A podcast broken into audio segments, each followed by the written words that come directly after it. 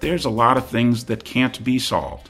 We can't resolve questions of the point at which life begins. We can't resolve the questions of Mideast peace. We can't resolve climate change issues right now. I wish we could.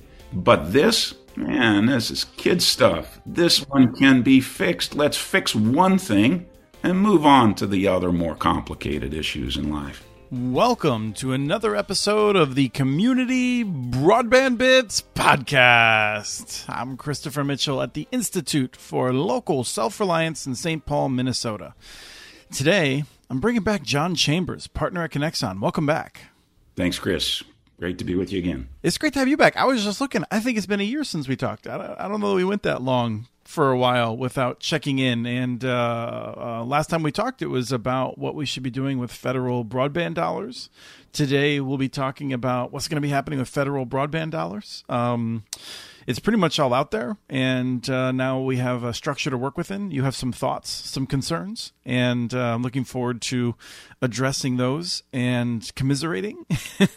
but um, a quick 30 second reminder what is Conexon?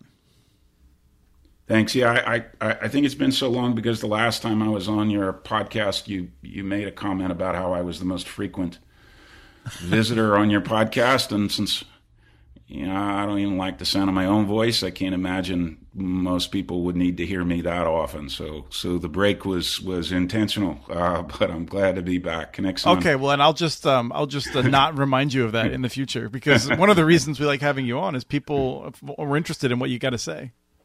So Conexon, thanks for asking, um, is a company that was formed by my business partner, Randy Klindt, in order to assist rural electric co-ops in building fiber infrastructure in rural America in order to bridge the digital divide. And um, have you had any success? Do you have any metrics of, of whether you're making a difference out there? The fundamental change in the landscape, rural broadband, over the last five to 10 years has not been more money. In fact, it's been about the same money year over year for the last 10 years as it will be for the next 10 years, even with this new infrastructure bill. It hasn't been even the realization of the importance of broadband. I mean, I know there are those who of just waking up to the necessity of having good internet access. It hasn't been that. It hasn't been any change in policy. Policymakers haven't gotten any smarter. Um, it's been the entrance into the industry by by you know charter old wine, new bottles. Charter Spectrum. That's what you're talking about. Charter Spectrum's doing rural. Now the problem's solved. now you've got now you've got rural electric cooperatives entering into the marketplace, doing what they have traditionally done, which is serve their members and that's been the difference. That, that there's nothing else that has been in, as impactful as the entrance into rural broadband by rural electric cooperatives. And that's where I mean you've you've helped me to like have a better sense of which states are going big on this. But I believe you um, when you say and, uh, and you've said in the past. I mean I think Mississippi and Arkansas are poised to go from some of the states that have the worst connectivity to some of the best. Now the money's out there, and it's up to those states. Uh, if they allocate it to the electric co-ops, uh, we're going to see tremendous growth above and beyond what we've already seen in terms of great growth. Yo, so that touches on the most significant change in the law with the, the new Infrastructure Act, uh, which is a shift of the spending, the decision making about the spending, from the federal government to the states. That that's that's now the whole ball game, and and you will see in that you know, inconsistencies across the state, although I've always uh, believed that inconsistency uh, with the opportunity for good things happening is better than consistent bad things. Um, and, and, and, and, you know, and that's really it. And now, now there's so much more. It's not self reliance. I, I, wish it were. Um, but it's reliance at a more and more local level. Communities, counties, states, to the extent the states are going to make decisions. Um, this is a real change. Uh, th- I mean, this is that that's what to me the infrastructure bill. How does it change things? Not the money. The money has all has been spent at this level for for a decade. It's been the locus of decision making. That's what's shifted. So let's let's dive into it. Um, I want to note that you uh, were a proponent two years ago of a reverse auction to do a lot of this and since then, uh, I think a lot of us have come to a conclusion it's better for the states to be doing it. We're going to talk about some of the challenges the states will face in there. Um, but as we talk about the infrastructure bill, um, how do you want to how do you want to dive into this? What should we talk about first? Um, the infrastructure bill's passed. We're two weeks past the signing. Um, how does it look from your point of view? Yeah, I, by the way, I'm still a proponent of reverse auctions, um, but but like any program, any design you've got to implement it correctly. You know, like things are not self. Uh, foolproof, I think, is the word. They're not foolproof. I, you know, you, you got to pay a little bit of attention. We don't want to, you know, even if you're driving a, and you know an automated car, you, you should still keep your hands on the wheel. So, um, the the yeah we're we're we're two weeks into the signing or whenever it was two two and a half weeks since the president signed the bill. But the bill is the same bill that passed the senate months ago so we've known what has been in this bill for a while. And two weeks in three weeks in we already know some things. One of the things we know is they've already missed the deadlines. So um, yeah it's not a good start for people who aren't familiar, the deadlines you're talking about is that NTIA has some deadlines in which it has to develop some rules, and those are premised on some timelines at the Federal Communications Commission that they will not meet, and they're cognizant already that they will not meet in terms of having a map ready.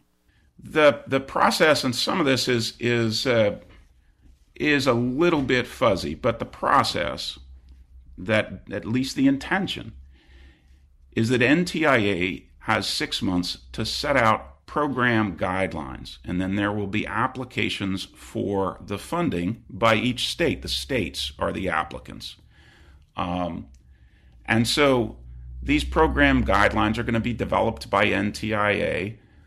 NTIA has to wait on the allocation, that is, how much funding would go to each state.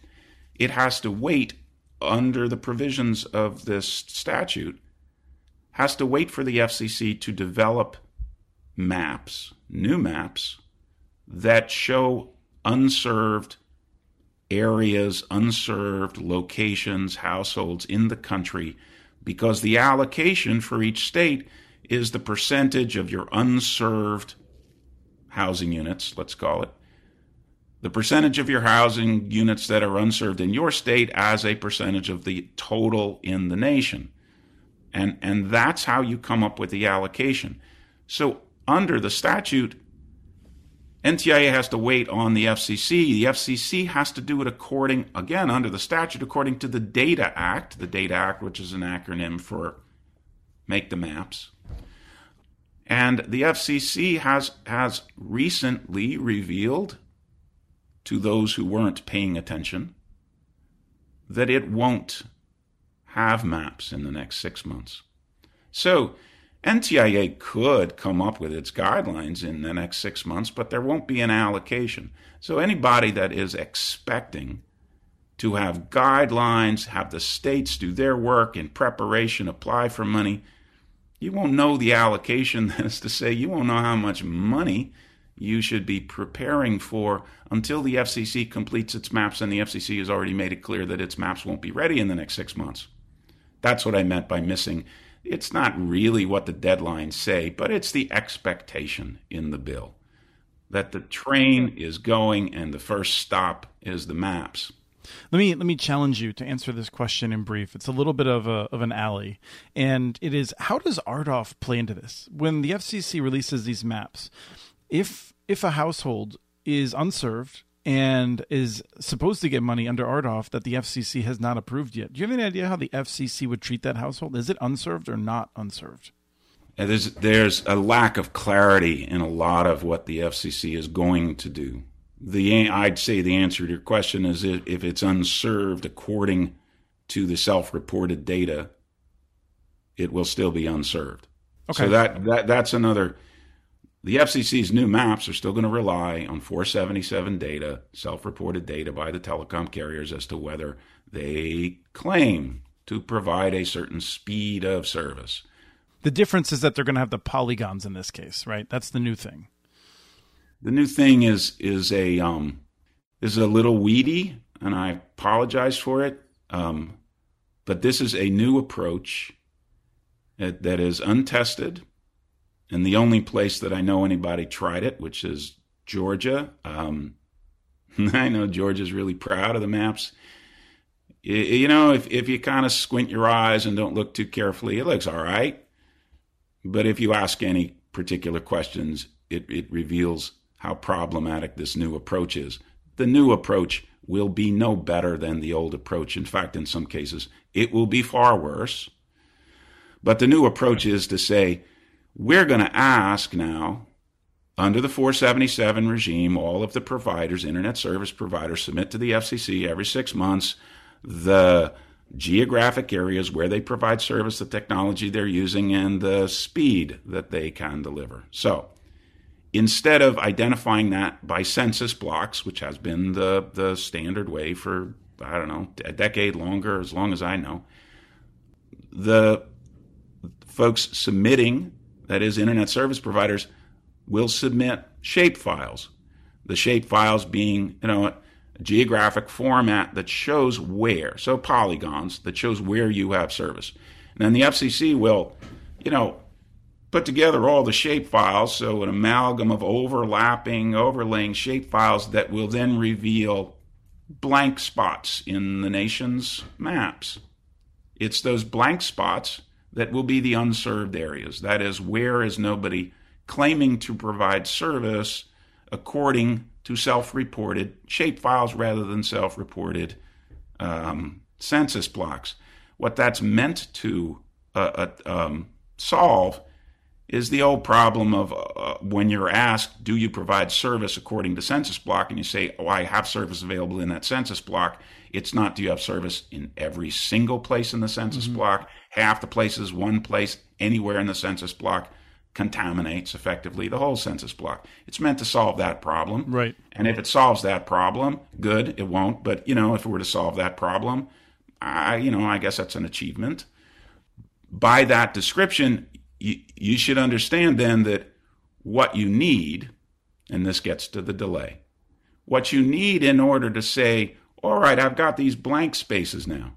Imagine a map that's mostly covered across the country, but, but you have polygons of blank spaces. You have the negative of your photograph. And, the, and, and those polygons are the unserved polygons. Now, those polygons are not standard geographic units. They're not census blocks or block groups or tracts. Right. Some of them might be cemeteries and some of them might be apartment buildings. And you're, what you're about to say, I think, is we won't know which is which absent some other data set we can use with that. You need, you need then the missing ingredient. And by missing, I mean it's not available anywhere. And so, what a surprise that the FCC is now caught up in litigation. You need to know service level address or housing unit address or apartment address. You you need to know what those things are. You and you need to know where they are with enough specificity that it allows you to place them in that in those blank polygons. Once you know that, so those addresses. Once you have all of those addresses, then okay, you can do your calculation. Your calculation being they can send that information NTIA. NTIA can do the, the really simple calculation. I mean, this isn't even algebra. It's barely arithmetic, right? It's it's it's division. It's not even long division. It's a really simple calculation. And guess what? You don't need a sophisticated map to do that calculation because it's all ratios. And the ratio of using existing 477 data and using new enhanced shape file never been used 477 data rounding the ratios will be more or less the same if right. they're off if they're different by say a percent or 2 mm-hmm. it's not necessarily so that that the new approach will be more accurate with respect to the ratio because it relies on data sets that have never been submitted verified by the FCC before. And I'll give you one little example of what happened in the original data the FCC ever collected for the very first national broadband map. The first data set the FCC received, it threw out. Now, people learn over time, but sometimes they don't learn.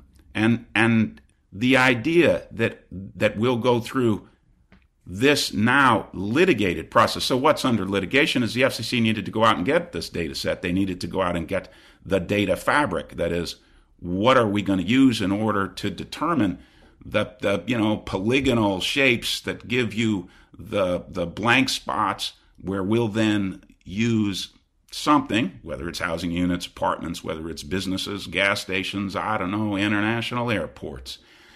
Whether they'll use that depends on the contract that they entered into with a company called CostQuest, which has been doing FCC modeling for the past decade. And it's a good company, reputable company. And they awarded this $45 million award to CostQuest.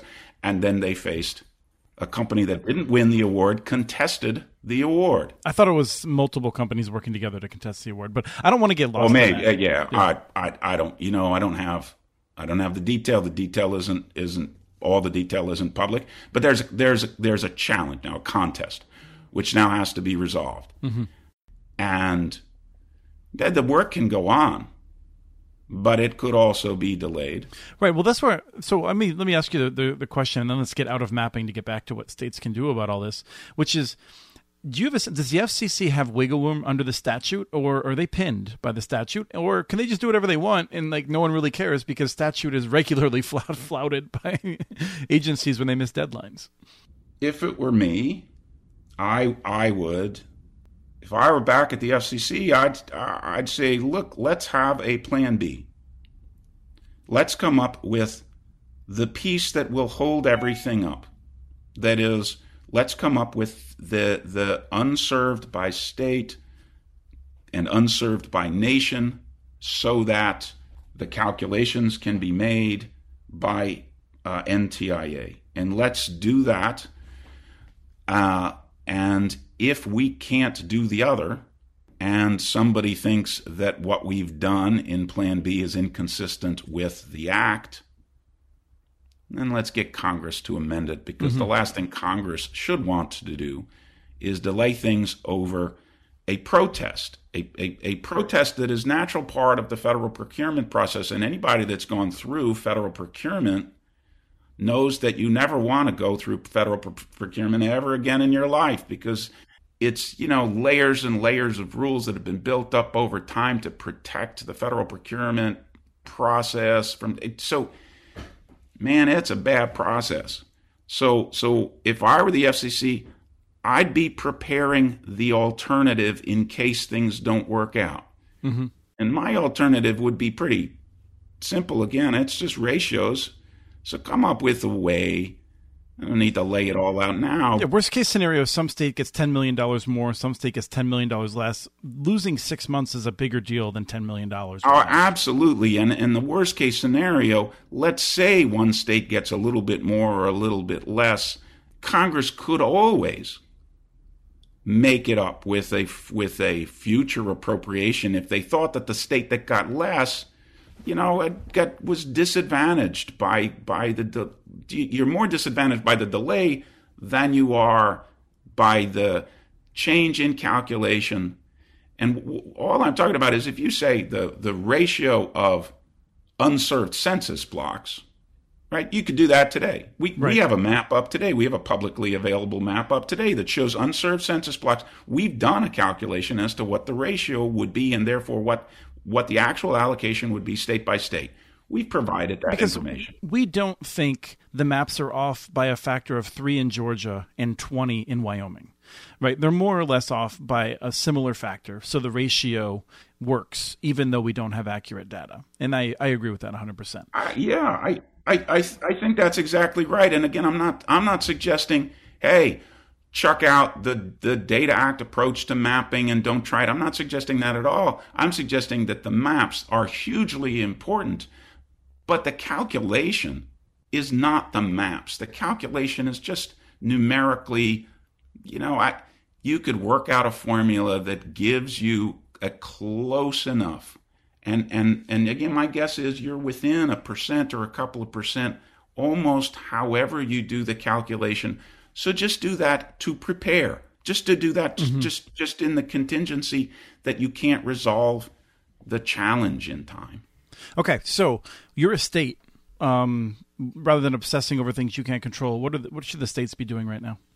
You know, the states will need to begin to design programs so that when they uh, submit their application to NTIA, you know, they can get that approved and they can move forward and receive the funding.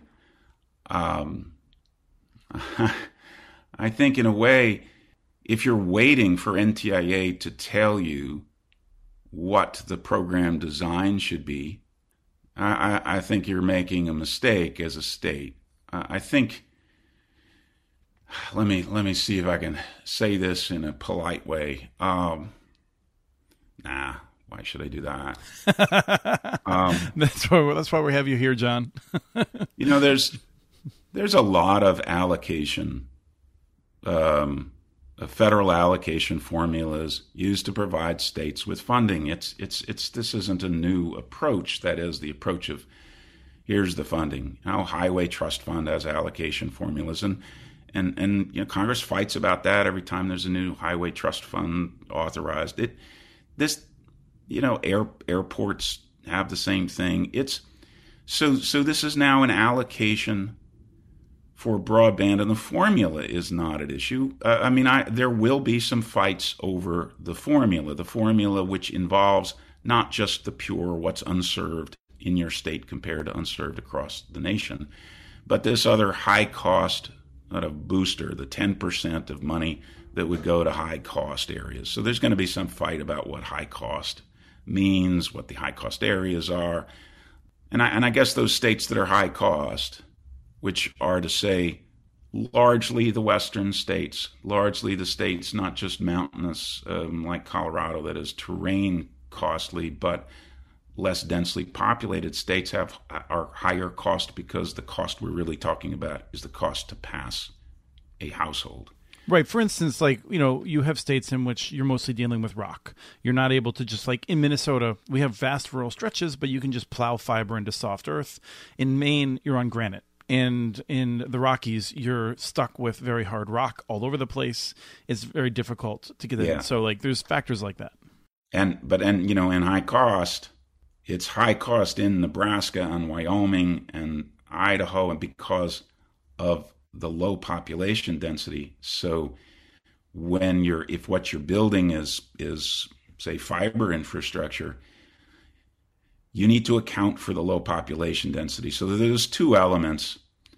I mean, that when when we do when we've produced this map and made it or uh, this graph and made it public from time to time, there's really two elements that drive most of the cost per household. One, of course, is density, and the other is how much you can build overhead and how much you have to build underground. Um, underground is always more expensive, and then the the attribute that you mentioned, if you can if you're in a Mississippi Delta or something, and you know, and you can plow. If you can plow, yeah, you can plow for a couple of bucks a foot labor. If you're building, you know, if you're going through rock, maybe it's fifteen dollars, twenty dollars a foot. So hugely, uh, uh, the differences are are really significant. And then there's this aspect in the allocation formula that has high cost money. So so so I, if you're a state that's high cost state, you should pay a little bit of attention to that. But what I was going to say is the more important thing to me is for the states to emphasize to NTIA that what is useful to them are tools that they could use in order to implement their plans.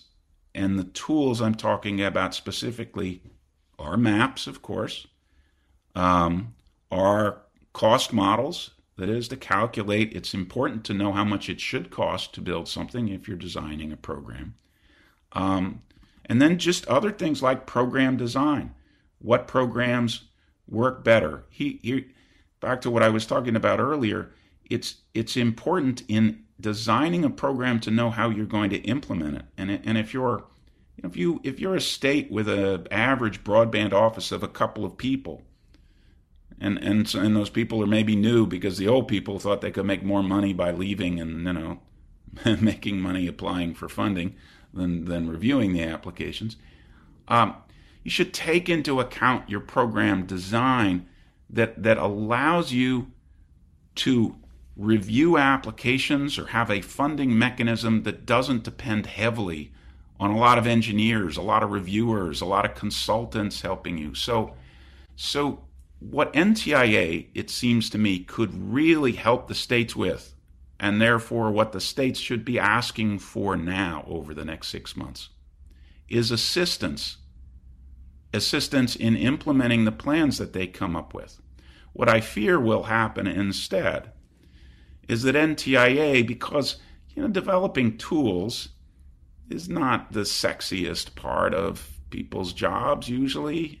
Um, I mean, I have a whole mapping team, and I assume they think it's sexy, but but you know, usually no cost modeling or or again design of what's a way I can set up an application portal that allows me to, you know, it's like, so the federal government does run lots and lots of funding programs, and they could start to make the resources that they've developed.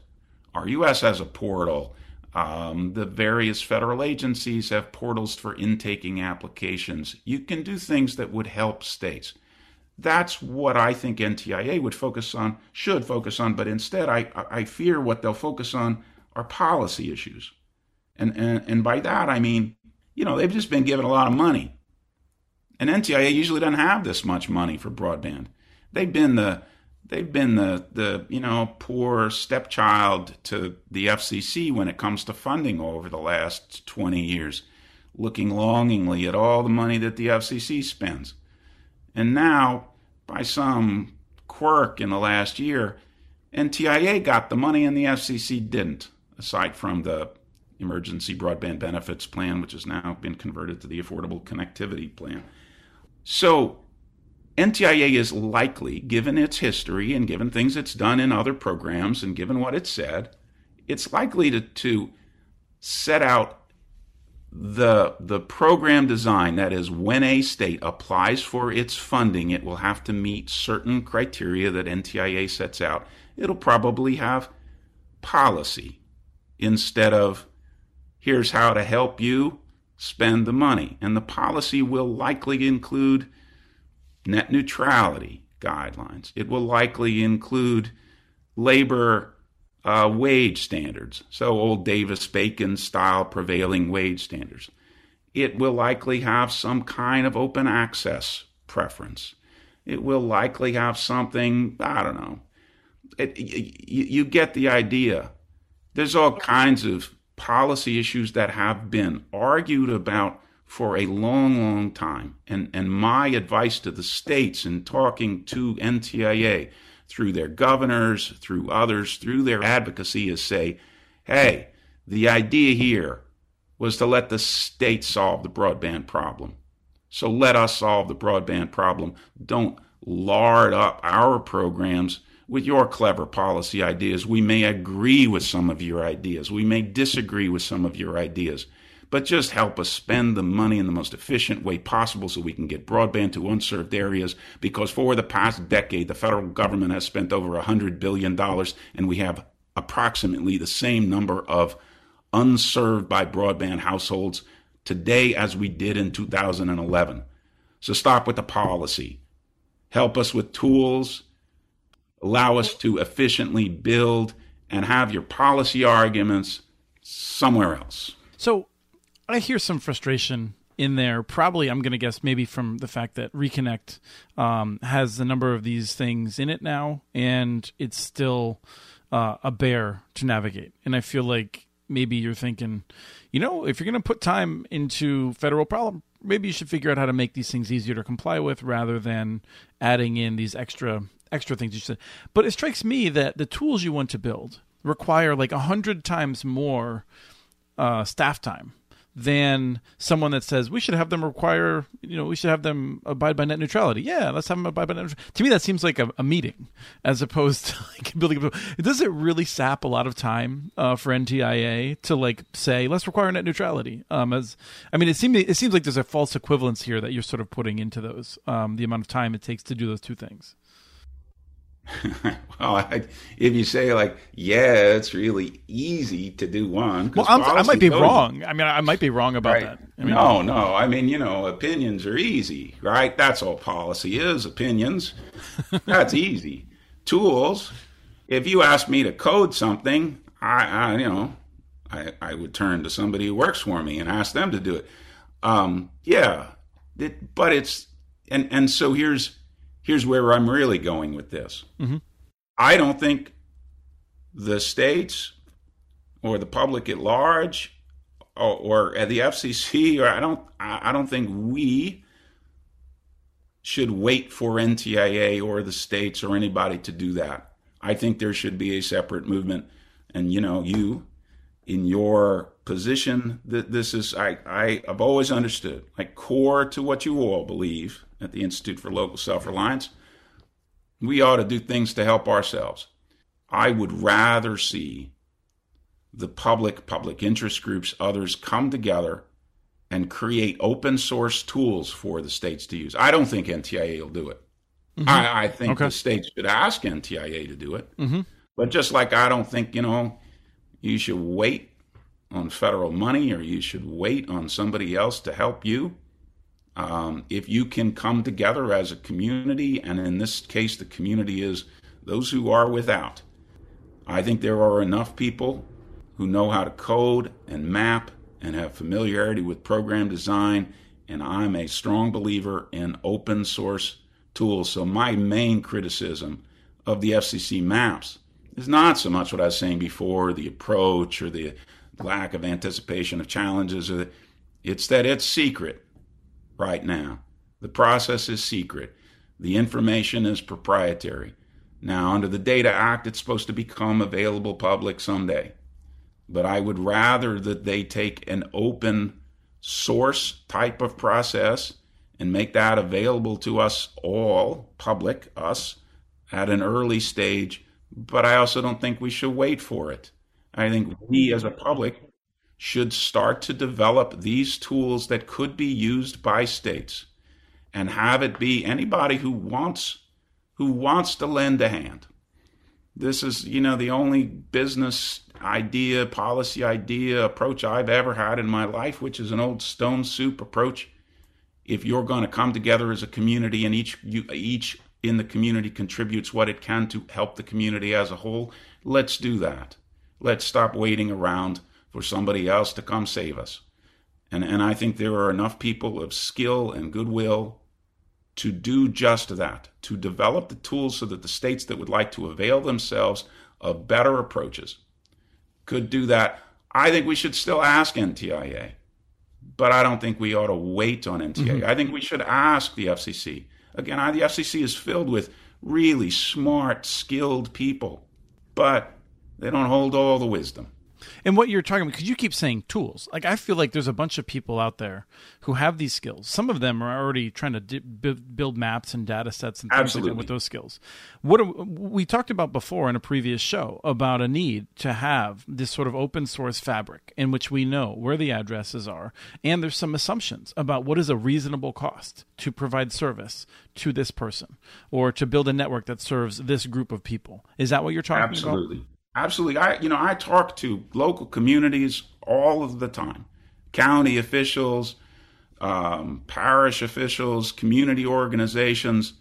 You know, they they hire consultants. They pay money for for consultants, and I'm not trying to you know take away money from other people who develop these tools and sell them. I'm just saying that that that there are folks who can't necessarily afford the tools, and there ought to be an open source approach I know you're associated with a group, um, Humanity Connect, Connect Humanity. Sorry, I get the name backwards. Um, and they've got, to my way of thinking, they got the same, you know, the same ethos, the same. This, this, this is what we're about. Let's help people develop the skills the tools the, so that they can help themselves be connected. That to me is a better use of our time. It doesn't replace the advocacy, but it's a better use of our time while we're waiting. Because the worst thing we could do is just wait and then be you know, disappointed at the end of it all. Especially, I mean, I, I, just have to say, like, I have I have significant questions about the direction that um, Secretary Raimondo would would take this, given her connections to Cox. I am not at all convinced that Alan Davidson, as NTIA chief, will be super enthusiastic about doing anything that is not like supported by eighty percent of his stakeholders. And so I, you know, I don't want to run either one of those people down, not knowing them myself. But I also think that there's reason to believe that NTIA will not come out and surprise us with the kinds of tools that you're talking about or a kind of outside the box approach to this? I, worked at one point for Cox and Comcast and TCI and Charter and, you know, Sprint and telephone companies and cable companies all over the world. I don't have any, right? You you work in the role that you then have. Like you should be devoted to whatever role you're in now. Oh, I agree, but not everyone is as independently minded as you are. So, and especially when you don't know a field, you you rely on those that you've trusted in the past to help you understand what's good and what's bad. And so, my main point to all of this is the $42.45 billion that goes to the states, the other, the couple of billion more that's going to go to other programs, NTIA and RUS, and it is more than enough money it's probably twice as much money as is necessary to build fiber networks to every single unserved home in the country. It's enough money. We have spent as a nation far more than that in the last 10 years, more than $100 billion in the last 10 years, and didn't achieve broadband. But we have this money now. And maybe we have the experience of what didn't go right in the last 10 years, maybe. And we have an opportunity now to get it right this this time. Let me just bring the eternal. Yeah, no, you're let me just be clear though. Like I think the language of like being right is actually instructive because from the point of view of the cable and telephone companies, we did it right. We gave them most of that money and they used it and that was a success from their point of view. So I just want to be clear, like not everyone would agree that we didn't succeed. We didn't succeed in sort of like from a point of view of what you and I would like to do, what the people who are living those areas wants to do. But I think it's really useful to remember that from the point of view of CenturyLink, AT&T, Frontier, we absolutely succeeded in doing what they want, and they're telling people that it was smart what we did. You know, Michael yeah. Riley's still going around saying we don't need a Cadillac out there. So uh, let's be clear about that between you and me, no, you know, there ain't a person in the country who would think that, that you're more cynical than I am, but but you're more cynical than I am. I think we can get it right this time, or we can get it right in enough places because I think there are I think there are new players this this time around. But we don't learn. So here's the here's the biggest. Let me use one example of something well, we don't seem to learn. I mean, you know, I, there's folks working on like you know machine learning so we can teach machines to teach themselves. Maybe, maybe that's right because people don't seem to learn. I, here's the the fcc rolled out this emergency broadband benefits plan a virtuous plan. Give poor people more money. Good. I'm all for that. Um and i think if if you and i spoke back then while that plan was being designed or when that that may be the last time we, we spoke. I said, I would have said, that there's going to be fraud in that plan. Because when you pour a lot of money, when you just when when you just leave money lying around all over the place, don't be surprised when when when others other than the virtuous, you know, pick are attracted up to it. Yeah. Don't be surprised you have you you have this this attraction of the money and the money attracts all sorts of folks. And in this case it attracts people who are you know selling phones out of the out of the trunks of cars. That's the history of that FCC program. Mm-hmm. that is that's just that that program EBB was just modeled on the other FCC low income programs. Lifeline. And I'm not one who says, oh, oh, the fraud shows that, you know, because this, this was the argument about the so called Obama phone and everything. And I lived through that. This was the argument against that. This was the argument to say, oh, people are going to cheat the system. I don't believe people will cheat the system. I believe people are fundamentally honest. But you better design your program so as to avoid the unscrupulous actors out there. Otherwise, all of the honest people, all of the people in need, all of the people of low income who could get advantage of this program are going to be the ones who suffer. And that program design ignored the lessons of the past. And they just once again implemented and not an imperfect design, a, a, a design that attracted the worst sorts of abuse. And you're going to keep getting that unless you design these programs correctly. But there's again something that I don't trust the government to get these things right. So maybe the best thing we can do on something like that is get some some institutions that are the trusted institutions. Have like safe harbor institutions that do the the vetting that participate in the way that you know that if you're getting the service through that institution, it's a safe service. Do something different in the design. Well, that's this is my argument exactly. That inspector general's report that was issued a couple of weeks ago. Why was anybody surprised at all the fraud? Right. Well, so let me let me. This is where I absolutely believe government should have a preference for entities that are accountable in ways other than the way private sector companies are accountable. Co-ops, munis, nonprofits, less so. Co-ops and munis because there's a there's a governance already built into it that should resist the fraud. That doesn't 100. percent You still need audits. You still need inspectors. Fine, but I, I want to say that I don't think I don't I would reject the idea that I'm cynical in what I'm saying about that. What I'm saying is is that like we have to understand the role that like Comcast and and these other companies play in the system, not because they're evil, but because they're self-interested. And the fact that they keep getting the way of setting the agenda is what bothers me. I don't think it's permanent. Uh, you know, I think we can find ways around it, but I also feel like we need to confront the fact that when this program is implemented by NTIA, it will have many more fingerprints from the cable companies that have bought the influence than me and you maybe me. maybe you'll have more influence. So that's what I'm trying to get at. Like, and I don't want people to take away from this. We can't get things right because we absolutely can't. We do things well, and and it's important to do that. So um, we got we got just a minute or two left. We've covered a lot. I feel like it's very good advice in terms of we need to develop these tools. Um, I think we need to steer them toward the electric co-ops as long as we're talking about unserved. Uh, you know, when it comes down to the the need within municipal areas, it's less of an issue for you because the electric co-ops aren't there. Um, that's where I see more of a role for the munis. But I absolutely think states should um, preference the co-ops to get this money, electric co-ops in particular. Um, and and it shouldn't be like this like you know i'm excited that wisconsin and iowa have some preferences but it's like 1% of the points. It should be a serious preference. And that's one of the things that states can do. That's one of the things states are encouraged to do when they're developing these uh, point systems. So anyway what are your last comments as we're running out of time here? The same thing. The opportunity that's before us without all the high flown rhetoric this this is it. This is our chance to get it right in terms of will we be revisiting the question of rural broadband 10 years from now or 5 or 30 will we keep revisiting this question or will we get it right? I don't hear a lot of people talking about the you know the need to get electricity out into rural areas.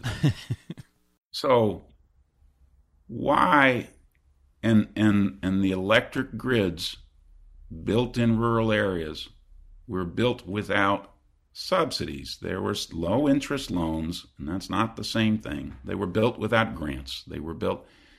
We're now spending tens of billions of dollars. We have already spent tens of billions of dollars. This is all achievable. Uh, to me, it's only achievable if, if you get the direction right. And I still don't think the direction is, is, is right. Not, not as so, in, in a way, the infrastructure bill is just a money bill. There's no policy in it. But to the extent they put some policy in it, man, they got that wrong. Why would you why would you put speeds in statute? That policy is wrong. If you want to build long term infrastructure, that is, don't revisit this question in 10 years or 20 years from now, then invest the public's money in long term infrastructure, period. Um, if you do that, I've said this before to you, there's a lot of things that can't be solved. We can't resolve questions of, ah, you know, the point at which life begins, which is, you know, present right now before the Supreme Court. We can't resolve the questions of Mideast peace. We can't resolve climate change issues right now. I wish we could. But this, man, this is kid stuff. This one can be fixed. Let's fix one thing and move on to the other more complicated issues in life let's leave people with with a, with kind of a downer, which is I think one of the reasons that we know that you're right, Jon, is because dictatorships are actually getting this right, or near dictatorships, where they're engaging in this policy and they don't have to worry about upsetting the stakeholders, or the stakeholders are their cronies anyway. Um, you know they're often building fiber. That's what China's doing, um, and uh, and I think open societies have more of a challenge because you have to take into effect the votes of people who are wrong. like and so uh, there's a bit of a challenge there. But I have I have faith that we're going to get it right over time. It's going to take longer and it's going to be more expensive than if you and I were the dictator. But uh, it's kind of the price we pay in some ways, I think.